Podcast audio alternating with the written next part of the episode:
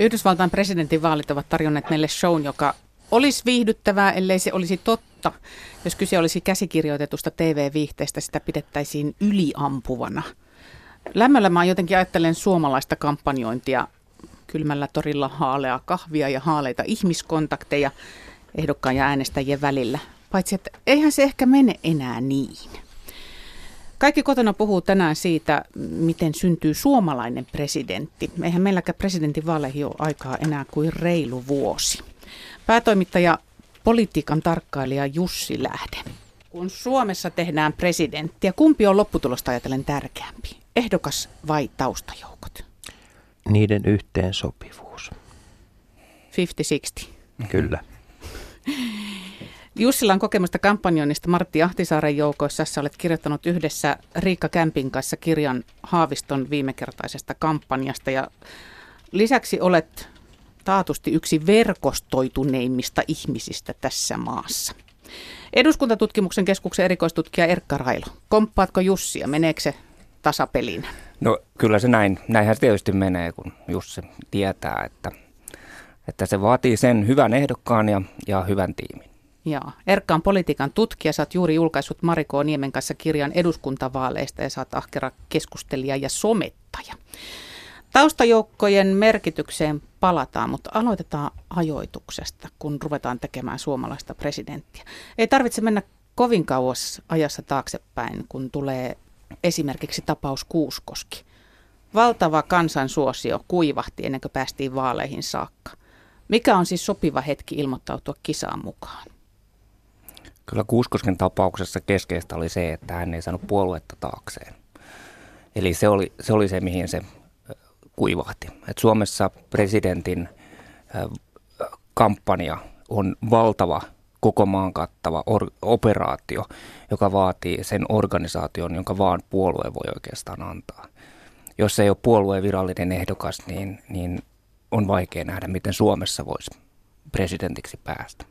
Eli sä et usko tällaisen Lonely Rider-teoriaan tai mustaan hevoseen, joka laukkaa kaiken ulkopuolelta? Ei, ei, mä uskon siihen, että tällainen Lonely Rider voi tulla puolueen, puolueen tavallaan piiristä puolueen ehdokkaaksi yllätyksellä, niin kuin Martti Ahtisaari aikoinaan teki, joka, joka miellettiin pikemminkin hienon kansainvälisen uran tehneeksi virkamieheksi, joka nousi sitten aivan yllättäen niin kuin STPn ehdokkaaksi. Mitäs Jussi ajoituksesta sanot?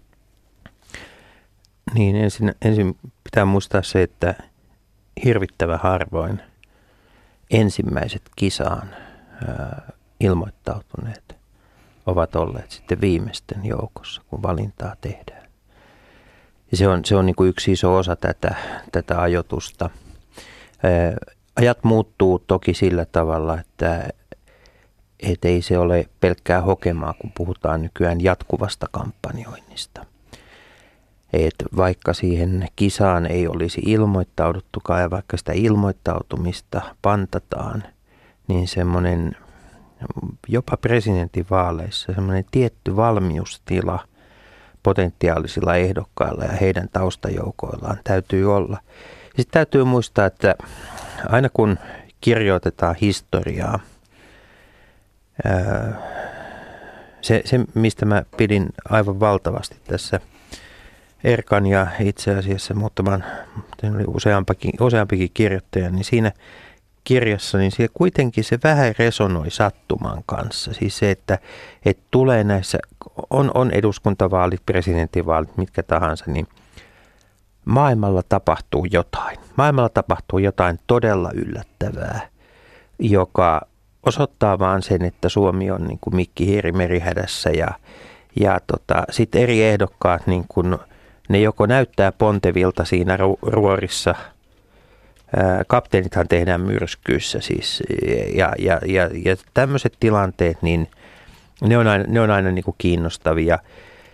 Mutta että kyllä mä varoittaisin kaikkia ehdokkaita niin kuin siitä, että he lähtisivät ensimmäisenä edes puoluevaalissa ehdolle. Et mieluummin niin, että sovitaan, että joku muu ikään kuin avaa sen ketsuppipullon tulpan ja sitten, sitten tota, tämmöinen niin lume, lume- tai valeehdokas tai jänis niin kuin pitkän matkan juoksussa. Onko se siis niin, että, että ehdokas ei saa olla liian innokasta, kun meillä Ei kahvipöydässä... tietenkään, me ollaan Suomessa. Niin, kun kahvipöydässäkin Kauheeta. kruusaillaan, niin tota, täytyy Niin. olla niin kuin että pitää houkutella, tuun nyt ihan oikeasti, Niin, mä en oikein. Niin. Tämä on ihan käsittämätön maa, maa, koska siis ajatelkaa nyt, että meillä valtaosa poliitikoista niin kuin sanoo kansalaisille, että äänestäkää mua, että mä en ole oikeasti poliitikko. Että mähän on niin kuin teidän puolella, että mä en ole niin kuin oikeasti ole poliitikko. Että meillä on tosi vähän parlamentaarikkoja ja mä kunnioitan jokaista heistä, jotka niin kuin oikeasti sanoo niin kuin rintarottingilla, että he on ammattipoliitikkoja.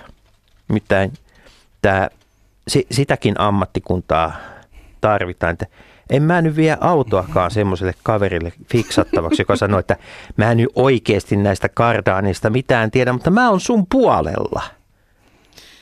Avataanko nokkapelti? No ei tasan avata. Niin, mutta eihän meillä saa retostella myöskään sitten sillä omalla ammattitaidolla liikaa. Pitää olla niin kuin vähän hiljakseen vakuuttava. Mm. Tähän mennessähän ehdokkuutensa on vahvistanut vasta keskustan Matti Vanhanen. Mitä te luulet, panttaavatko muut ehdokkuutaan huhtikuun kuntavaali, kuntavaalien yli vai siihen saakka, että istuva presidentti ilmoittaa aikeista? Nyt täytyy kyllä heti sanoa, että nyt todellakin, kun mainitsit, että Matti Vanhanen, nyt vasta niin muistin, että aivan niin, todet tosiaan, että Matti Vanhanen, että siinä on semmoinen vaara tosiaan, että jos ilmoittaa sen tarpeeksi aikaisin tai liian aikaisin, niin se tehtiin jo niin kuin unohtaa koko asian ja en tiedä, ei, ei se vaikuta kauhean hyvältä, mutta mä voisin kuvitella, että, että puolueet haluaa hoitaa niin kuin yhdet vaalit aina kerrallaan. Ja, ja nyt on seuraavaksi kuntavaalit ja tietysti se kuntavaaleissakin, mm, riippuen vähän siitä ketä on ehdolla, niin siitäkin saattaa vähän niin kuin sellaisia hiljaisia viestejä tarkkailla siitä, että kuka mahtaisi olla niin kuin sellainen sopiva ehdokas sitten näihin tuleviin, tuleviin presidentinvaaleihin. Ja sitten kesällä pikkuhiljaa niitä päätöksiä, kesällä ja syksyllä niitä päätöksiä pitää ruveta sitten tekemään. Vi- Viime, viime vaaleissa, presidentinvaaleissa oli kaksi ehdokasta, jotka selkeästi ylittivät odotukset. Ja he olivat äh, Pekka Haavisto ja Paavo Väyrynen. Ja itse asiassa molemmat teki valtavan pitkät kampanjat. Siis he aloitti hyvissä ajoin kiertämisen. He kiersi siis, molemmilla oli, mä kävin katsomassa Väyrysen tilaisuuksia ja siellä oli, siellä oli pieniä joukkoja sinänsä, mutta kun hän on ahkera, hän kiersisi parhaimmillaan 7-8 tilaisuutta päivässä, kun muut eivät olleet vielä liikkeellä. Hän tavoitti niin kuin valtavan määrän. Ja Väyrysen ainoa ongelma oli sitten itse vaalissa se, että hän oli oikeasti tavoittanut kaikki potentiaaliset äänestäjänsä. Hän sai kaikki potentiaaliset äänestäjänsä liikkeelle. Ja, ja tota, mutta et hän teki aivan fantastisen duunin. Ja ö, täytyy, ihan sama tilanne oli, oli, kun Haavisto silloin kesällä kiersi ympäri maata tapaamassa ihmisiä. Ei siellä, siellä oli aika pieniä ihmisjoukkoja liikkeellä, mutta sitten taas se kampanja onnistui siinä, että kaikki ihmiset, jotka halusivat mukaan, niin pystyttiin jollain lailla rekrytoimaan siihen työn tekemiseen. Ja, ja tässä on taas sitten se Erkka, se niin kuin puoluevetoisten kampanjoiden ongelma, Mm. koska tota, äh, hirveän moni ihminen kokee, että nämä puoluevetoiset kampanjat on sitten tarkoitettu vaan sille puolueväelle, jolla on se oma puoluekieli, jolla ne keskustelee keskenään, ja, ja niihin ei oikein pääse mukaan. Mm. Ja, ja tämä on se, tää on se niinku hienovarainen balanssi, että miten pitää niinku puolueen aktiivisena ja miten pitää ovet auki muualle. Mm. Ja siinä on tosi harva kampanja onnistunut. Vaikuttaa kuitenkin siltä, että kumpikaan että millään tavalla halveksu sitä perinteistä tapaa tehdä vaalityötä, eli sitä kylmällä torilla tarjotaan haaleaa kahvia. Ei, ei pä- päinvastoin, minä ainakin, niin päinvastoin arvostan sitä suuresti ja pidä, niin kuin ajattelen, että sitä aliarvioidaan. Et, että se tuntuu olevan, olevan niin kuin sekä kansanedustajaehdokkaiden esimerkiksi ja, ja varmasti presidenttiehdokkaiden niin semmoinen keskeinen taito ja kyky on se, että kykenee ää, tapaamaan, kohtaamaan ihmiset siellä, siellä kävelykadulla ja löytämään niin kuin kontaktin tavallisten ihmisten kanssa tavallisessa elämässä. Se on se, kasvokkain. niin, se on se todellinen sosiaalinen media. Joo. Siis se, e, e, nyt kaikki kuntavaaliehdokkaiksi aikovat mm. säästäkää, säästäkää, säästäkää, ostakaa hyvät kengät. Siis jos teillä on, jos te, hei ihan oikeasti, jos teillä on laittaa tuhat markkaa kampanjaan, niin pistäkää 500 siihen, että te ostatte kahdet kolmet hyvät kengät. Hyvät kengät. Muuten tulee vilu, menee ääni, selkä on kipeä, ei, ei tule kivaa, ette mene läpi. Mutta tota, sitten tämä somen puoli taas, se, se, se suuri osa siinä on se, että se antaa sitä ajallista jatkoaikaa. Someen me palaamme kyllä kohta, mutta nyt hetken vietetään henkeä ja sitten jatketaan tunteista. Yle.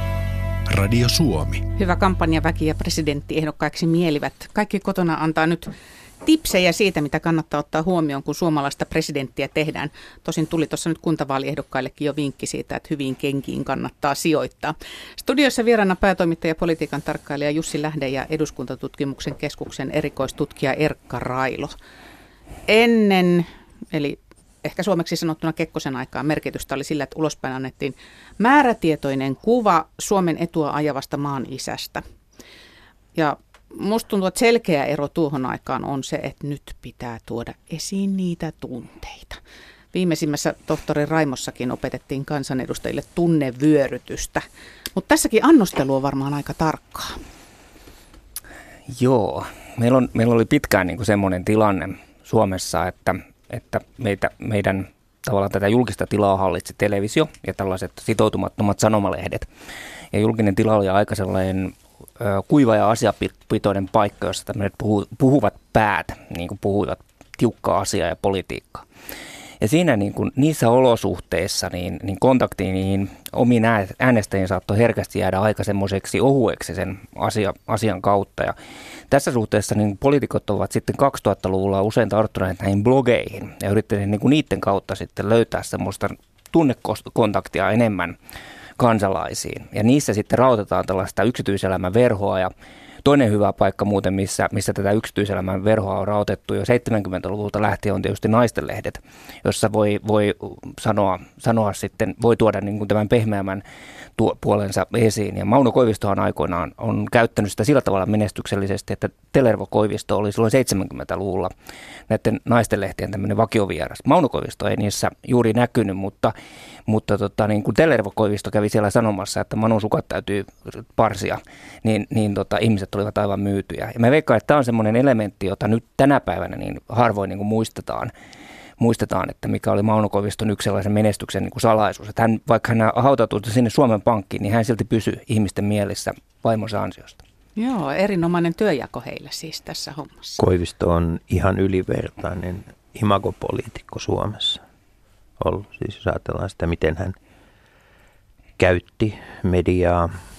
Hän niin kuin tavallaan sitten, kun tuli tämmöinen uuden sukupolven Esko Aho siihen, niin se jäi, jäi tavallaan niin kuin analysoimatta se pitkälti se Koiviston. Hän oli, hän oli äärettömän taitava, aivan äärettömän taitava, maailmanluokkaa mielikuvapoliitikkona. Ja hyvä mielikuvapoliitikkohan ei koskaan näytä mielikuvapoliitikolta. Niin kuin kukaan ei voisi sanoa, että Erkki Tuomioja on mielikuvapoliitikko, koska hän on ja ihan äärettömän taitava semmoinen. No mutta Jussi, miten niitä tunteita nyt sitten kannattaisi presidenttiehdokkaan esimerkiksi tuoda esiin? Eihän ehdokkaan ole soveliasta kovin tunteikkaksi heittäytyä, mutta onko siis tärkeämpi saada tunnetta esiin niissä äänestäjissä? Se, tota, se on mielenkiintoinen tämä siis presidenttiehdokkaiden välinen tunteiden osoittaminen, joka tietysti korostuu aina sitten, jos on niin kuin eri sukupuolta olevia ehdokkaita – että tullaan, tullaan niin kuin, se ei ole pelkästään tämmöistä niin kuin miesten välistä hylkeiden urahtelua, hmm. niin, niin, tota, niin se, se, sehän on siis, nämä, Suomessa nämä ehdokkaat on niin pitkään, ne on samoissa televisio-ohjelmissa, samoissa tilaisuuksissa, että se ei ole tämmöinen niin kuin Yhdysvalloissa, että se on kolme, kolme tota, lähetystä ja siinä kaikki, vaan se on niin kuin piinallisen paljon. Ja tota, siinä se ehdokkaiden välinen dynamiikka, kuka tulee toimeen kenen kanssa ja mi- miten, miten tota, että ketkä karsastavat väyrystä, ketkä halaavat jotakuta ehdokasta ja niin edelleen, niin sille, sille itse asiassa sillä on ihan valtava merkitys. Mitä tulee sitten tähän niin kuin Erkan mainitsemaan naistenlehtipuoleen, niin kyllä mä rehellisesti sanon, että Matti Vanhanen, niin jos hän jossain naisten lehden haastattelussa vähän ennen vaaleja tekisi pikkasen tiliä sen kanssa, että – menikö silloin aikanaan valtapäähän, jos toiseenkin, niin ai että, ai että, se, se semmoinen niin kuin, ku, ku, ante, anteeksi nyt mä sanon jotain poliittisesti täysin törkeitä ja epäkorrektia. No se menee sun piikkiin. Suomalaisella naisella on niin valtava anteeksi antamisen tarve ja, ja sitten kun sen saa johonkin poliitikkoon vuodattaa, niin onhan se ihanaa. Että kyllä tunteilla on, on, on merkitystä. Joo, mutta tässä on sitten tosiaan se sukupuolten välinen erokin vielä. Jo, siinä, se, on, se on valtava ne, ero ja se on, se on, se on aivan, aivan niin kuin raadollista. Se on tosi raadollista. Siis naisehdokkailta ää, ei hyväksytä alkuunkaan sellaista niin kuin tunnerekisteriä mm. kuin, kuin miehiltä. Siis tämä on politiikassa ylipäänsä, tämä on, tun, tämä on työelämässä ja ihan oikeasti me voitaisiin pikkuhiljaa Suomessa niin kasvaa tässä asiassa aikuisiksi. Niin kuin mä just ajattelin, että Anne Berner hän onnistui siinä, että hän pehmensi julkisuuskuvaansa kertomalla sitä itkeskelystä, mutta yleensähän se, että jos niin kuin naispoliitikko itkeskelee, niin sehän herättää vaan mm. suunnatonta raivoa ja, ja inhotusta. Niin Bernerkin kertoo siitä, että me tehdään yksityiselämässä, mutta niin. hän, hän ei itkenyt julkisesti. Sitten meillä on esimerkiksi Jyrki Katainen, joka, joka itki julkisesti joutuessaan erottamaan, erottamaan tota Ilkka Kanervan ja sehän va- vaimensi sitä kritiikkiä selvästi. Tunteen pitää olla kontrolloitu asepolitiikassa. Se on se, se on se juttu. Mm. Et niin, ja, ja, ja ihmiset kaipaa myös sitä. Ne kaipaa siis Suomen tasavallan presidentiltä, joka on kuitenkin siis, se on tämmöinen yksinäinen virka. Mm. E, sun pitää niin kuin eri suuntiin maailmassa niin, ja, ja varsinkin itään niin, o, o, niin kuin yksin tehdä päätöksiä, yksin johtaa niitä tilanteita niin se, se tunnearsenaali pitää olla, mutta se pitää olla täysin kontrollissa. Mm. Sitten mä mietin sitäkin, että, että tämmöiset kovat elämänkohtalot ja traagiset tapauksethan vetoavat, mutta niitä ei tietenkään voi tilata. Kertoa niistä voi, mutta kannattaako sekään? Että olisiko paras olla niin kuin itse kertomatta ja antaa sitten kampanjaväen hoitaa se, niin kuin, että paljastetaan? Ei tarvitse antaa kampanjaväen hoitaa, koska media on niin ahnas. Koska se iltapäivälehdet eivät käy kaupaksi sillä politiikan korebisneksellä, vaan, vaan sinne pitää saada, siis se, sieltähän se tulee, jos ajatellaan niin kuin Niinistö-Haavisto-asetelmaa, niin, niin tavallaan niin kuin katkera pala Paavo Väyryselle oli, se on kuitenkin tavallaan se, että kun se, se heidän mukin, mukin, mukiin painettu ihmissuhteensa Vuokon kanssa on kestänyt kaikki myrskyt ja muut. Ei ole, ei ole säröä. Ja kun ihmiset rakastaa säröjä, hmm. jopa mukeissa. Niin. Niitäkään ei heitetä niin pois. Sehän on inhimillisyyden osoitus, kun se särö löytyy sieltä. Nyt kun Yhdysvaltain kampanjointia on seurattu, niin kauheasti on puhuttu tästä valehtelusta ja loanheitosta, mutta eihän toi loanheitto ilmeisesti suomalaisessakaan vaalijärjestelmässä nyt ihan ihan, ei me nyt ihan puhtain paperin tästä selvitä. No ei, mutta mut sanotaan näin, että kyllä Suomessa on just tämän niin tällaisen sitoutumattoman median aikakaudella riippumaton, joka on alkanut tyyppi, mä sanoisin, että mihin se nyt laittaa, mutta sanotaan 60-luvulta alkaen, television aikakaudella, niin, niin tämmöisen luonheiton määrä on ollut Suomessa hyvin vähäinen. Et Suomessa on arvostettu semmoista asiapitoista kampanjointia, jos joku puolue on sortunut luoheittoon, niin sitä on yleensä kritisoitu kyllä aika ankarasti. Et kyllä mun mielestä esimerkiksi, esimerkiksi se, että, että Tarja Halosta äh, niin kuin yritettiin epävirallisia väyliä pitkin leimata henkilöksi, joka on puhunut myönteisesti aikoinaan DDRstä esimerkiksi, niin, niin pikemminkin mun mielestä toimii niin kuin hän, hänen hyväkseen pikemmin kuin häntä vastaan. Nyt just, just pääsinkin tästä sanomaan sitten, että sitten tämmöisiä epävirallisia väyliä niin kuin Suomessa on ollut luonheittoa. Ja tänä päivänä me nähdään sitä paljon niin kuin sosiaalisessa mediassa ja me veikkaan, että seuraavat presidentinvaalit tulee olemaan sellaiset, jossa tulee olemaan tätä luonheittoa, tulee olemaan tosi paljon.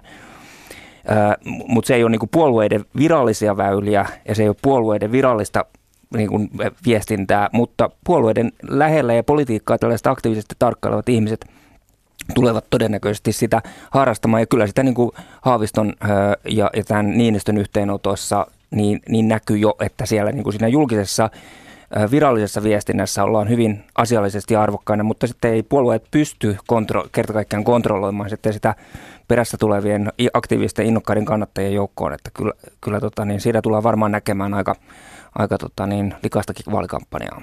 Hmm.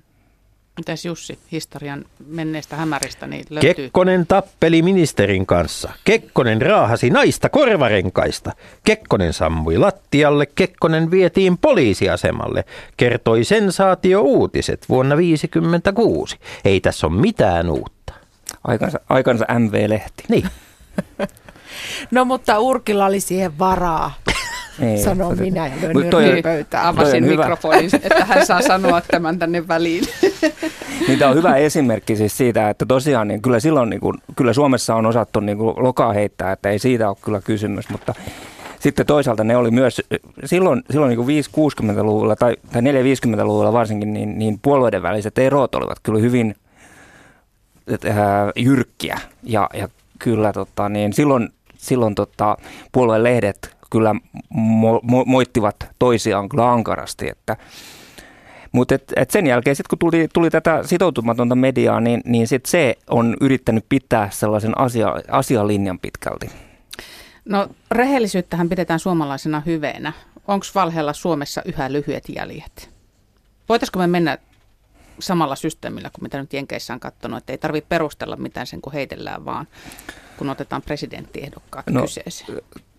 Tunnettu toimittaja Tuomas Muraja on ollut mukana pyörittämässä tämmöistä faktabaaria, jota, jonka jokainen voi käydä katsomassa. Ja toivottavasti faktabaari myös tulevissa vaaleissa seuraa poliitikkojen puheita. Ja siellä kyllä valitettavasti näkyy, että monet poliitikot myös Suomessa ovat sortuneet vähintään yksinkertaistuksiin, ellei suoranaisiin, suoranaisiin valheisiin. Että et, et, et toivottavasti ei noin pahaan tilanteeseen päästä menemään kuin mitä, mitä Yhdysvalloissa on, ja on hiukan optimistinen sen suhteen, että tuskinpa sentään, mutta aika näyttää.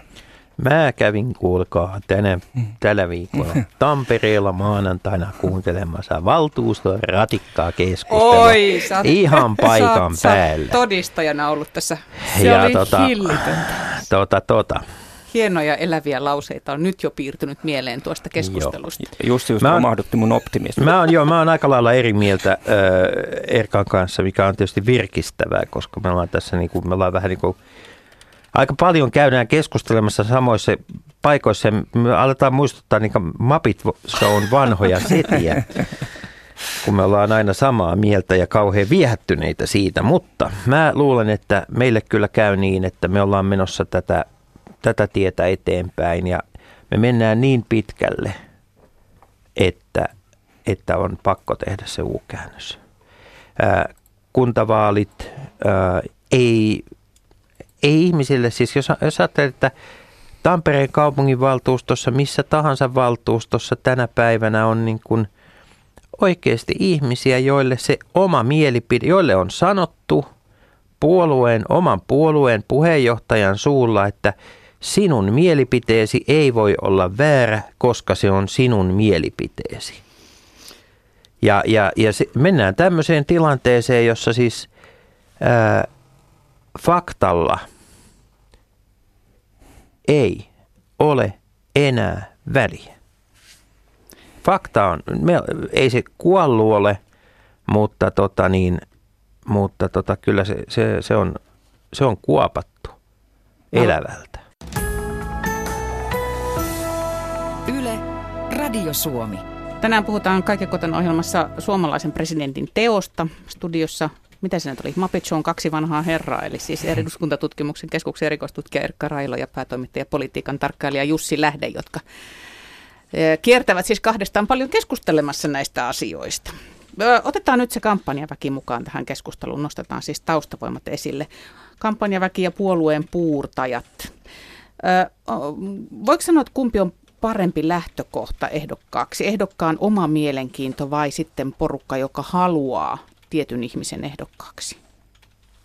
Kyllä mun mielestä siis se vaatii molemmat asiat tietysti jälleen kerran, mutta täytyyhän sen, sen ehdokkaan täytyy olla uskottava edustaja jollekin visiolle paremmasta tulevaisuudesta.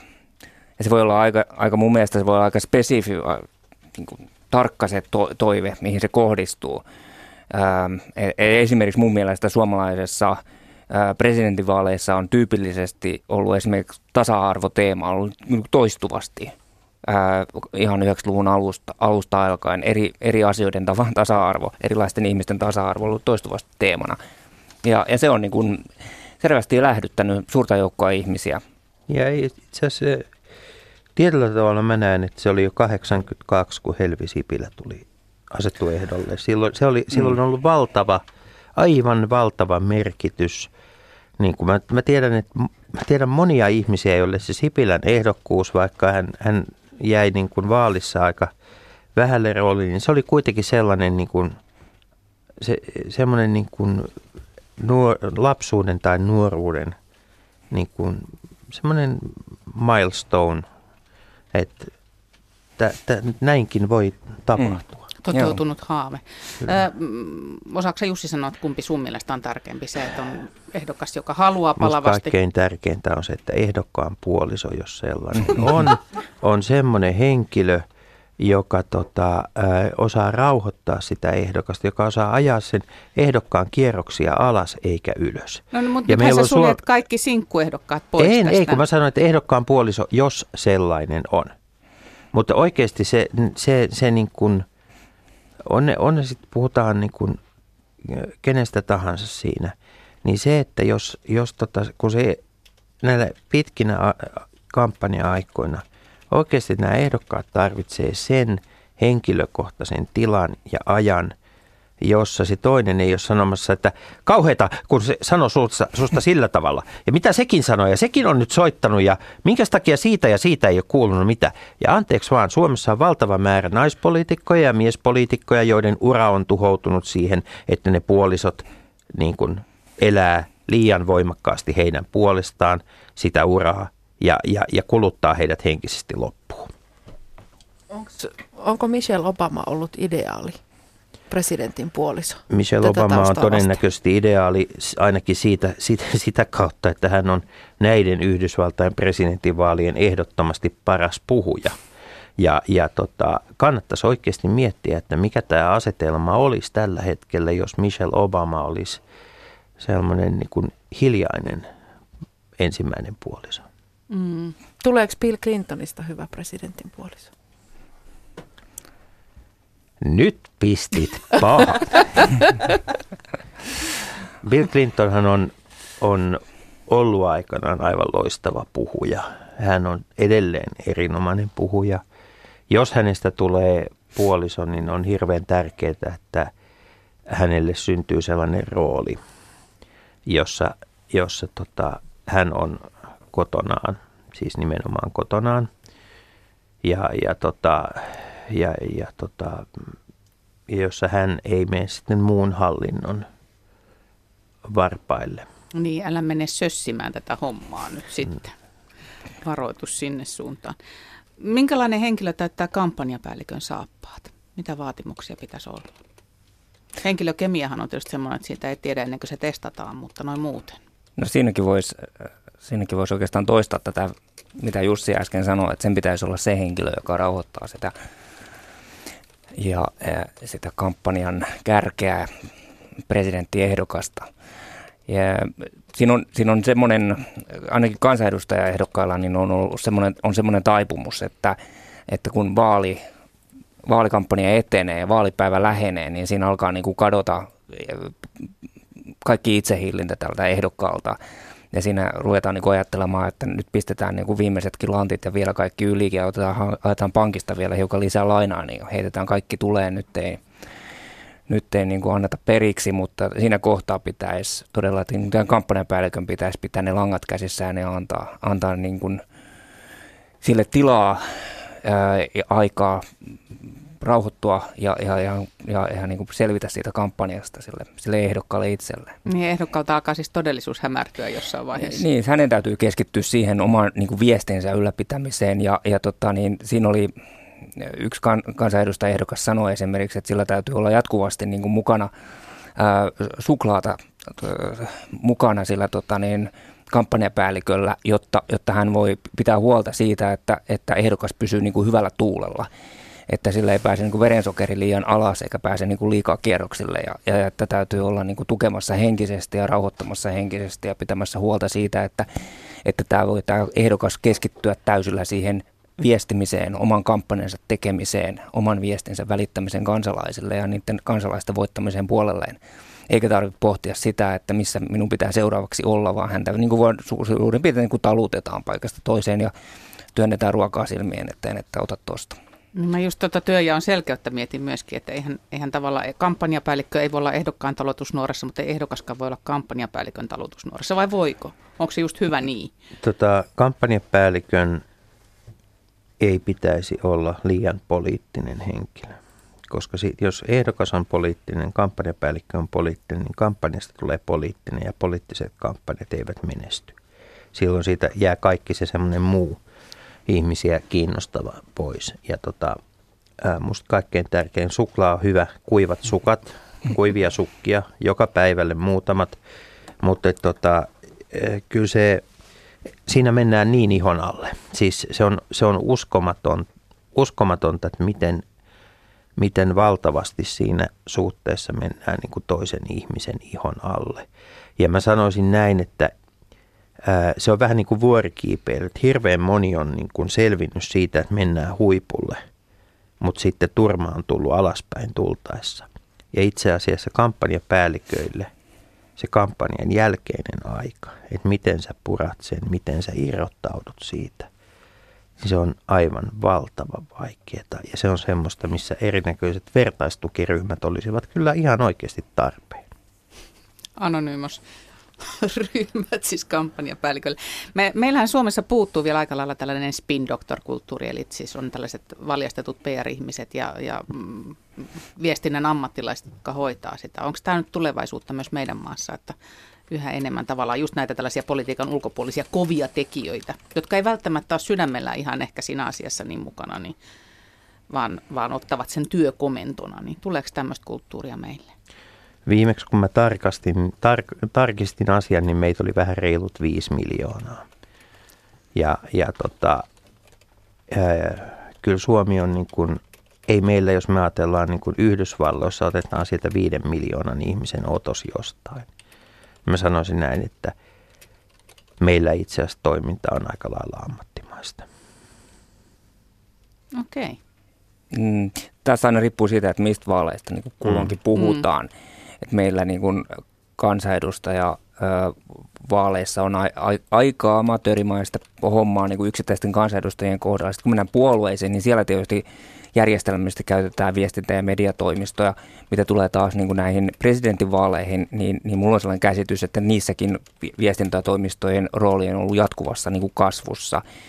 Ja, ja kyllä tänä päivänä täytyy, täytyy olla niin kuin sellaista ammattimaista osaamista niin kuin siinä viestinnässä ja ja, siihen, ja koko ajan sen määrä niin kuin lisääntyy koko ajan, voi tehdä enemmän ja paremmin. Kunnes tulee sitten se yön yksinäinen hetki ja väsynyt ehdokas ja siinä sosiaalinen media auki ja sitten mm. tämä kännissä ja läpällä. Joo, se, se, siinä varmaan se, ehkä siihen tämä Trumpin tota, kampanjatiimin päätös niin kuin ottaa, ottaa äh, Twitter pois Trumpilta saattoi olla se niin kuin neroleimaus, että, että saattoi vielä pelastaa niin kuin hänen kampanjansa. Mutta kyllä mä niin kun, ö, on ihan, ihan itse asiassa omassa elämässäni on pitänyt semmoista linjaa, että mä en, niin kuin, en lue itseäni koskevia ö, keskusteluita netistä ja mä suosittelisin varmaan sitä kyllä kaikille ehdokkaillekin, että jos sen pystyy niin jotenkuten välttämään, että siinä on niin se, sen, sen kampanjan kampanjatiimin ja, ja tämän tota, niin, kampanjapäällikön niin tehtävänä on lukea ja miettiä, että mikä tässä on tärkeää ja mikä ei, ja sitä välittää sitä infoa sitten sille ehdokkaalle. Niin kyllähän tota, voimat on aina rajallisia kampanjoissa. Ne on ehdokkailla ja kampanjoilla, niin ne voimat kannattaa kohdistaa niihin keskusteluihin, joissa se toinen osapuoli tunnetaan ja jossa se toinen osapuoli oikeasti on, on niin kuin saatavissa omalle kannalle. Ja tässä on se iso ongelma, että presidentinvaalikampanjoissa hirveän usein se puolue haluaa, että sitä ehdokasta viedään niiden luo, jotka häntä jo äänestää. Ja, ja oikeasti poltetaan järkyttävä määrä aikaa ja rahaa siihen, että liian aikaisessa vaiheessa jo uskossa olevat saa jaella toisilleen flyereita. Haloo. Mm. Eli jalkatyötä, kovaa työtä, ihan sitä perinteistä vaalityötä, myös presidentinvaaliehdokkaalta. Sitäkö te suositte? Silmiin katsomista. no. Ja tota, Urpo Leppänen antoi aikanaan hyvän neuvon, että tota, keskustele ihmisen kanssa enintään kolmesta asiasta. Koska silloin sä todennäköisesti voit olla kahdesta asiasta hänen kanssaan samaa mieltä – jolloin se Ilmoja riittää, pidellyt. niin, se riittää siihen, että, että, tota äänest, että se voi äänestää sua tämä kyseinen ihminen. Mutta jos otat neljännen asian pöydälle, niin se todennäköisyys, että te olette kolmesta samaa mieltä, putoaa aivan dramaattisesti. Teillä on nyt tosi lyhyt aika enää, mutta täytyy silti kysyä katse vuoteen 2018. Erkka Railo, mitä teemoja arvelet nousevan esiin? Mun mielestä niin kuin näissä mä luulen, että presidentinvaaleissa tullaan puhumaan ulkopolitiikasta. Mä luulen, että se tulee olemaan se tärkein teema, koska se on se aihe, missä niin kuin suomalaisella presidentillä on vielä jotain vaikutusvaltaa. Ja, mutta mä lisään tähän, että se tulee myös vaikuttamaan siihen, että mikä se vastakkainasettelu tulee olemaan sillä toisella kierroksella, mikä on aika tärkeää. Että siellä tulee todennäköisesti oikeisto vasemmisto, siellä saattaisi olla esimerkiksi mies ja nainen asetelma, mikä on ollut sellainen normaali teema. Että se tulee olemaan mielenkiintoista nähdä, miten se syntyy. Jussi Venäjä, Venäjä ja Suomen poliittinen hajaannus. Mm. Ja loppuu vielä pitkä veto. Uskallatteko sanoa, mitä ensi yönä käy? Mä veikkaan hyvin väliästi, että Clinton voittaa, mutta mä luulen, että Trump tulee yllättämään sillä, kuinka hyvän äänimäärän hän tulee saamaan. Mä luulen, että näitä vaaleja voidaan istua vielä aika monet kerrat, mutta me ollaan Erkan kanssa aina valmiita tulemaan sitten, jos, jos ei ihan heti saada tätä ratkaistua. Mä luulen, että tässä voi käydä niin, että Trump saa en, enemmän ääniä, Clinton saa enemmän valitsijamiehiä, jonka jälkeen tilanne on niin todella, mm. todella vaikea. Yle, Radio Suomi.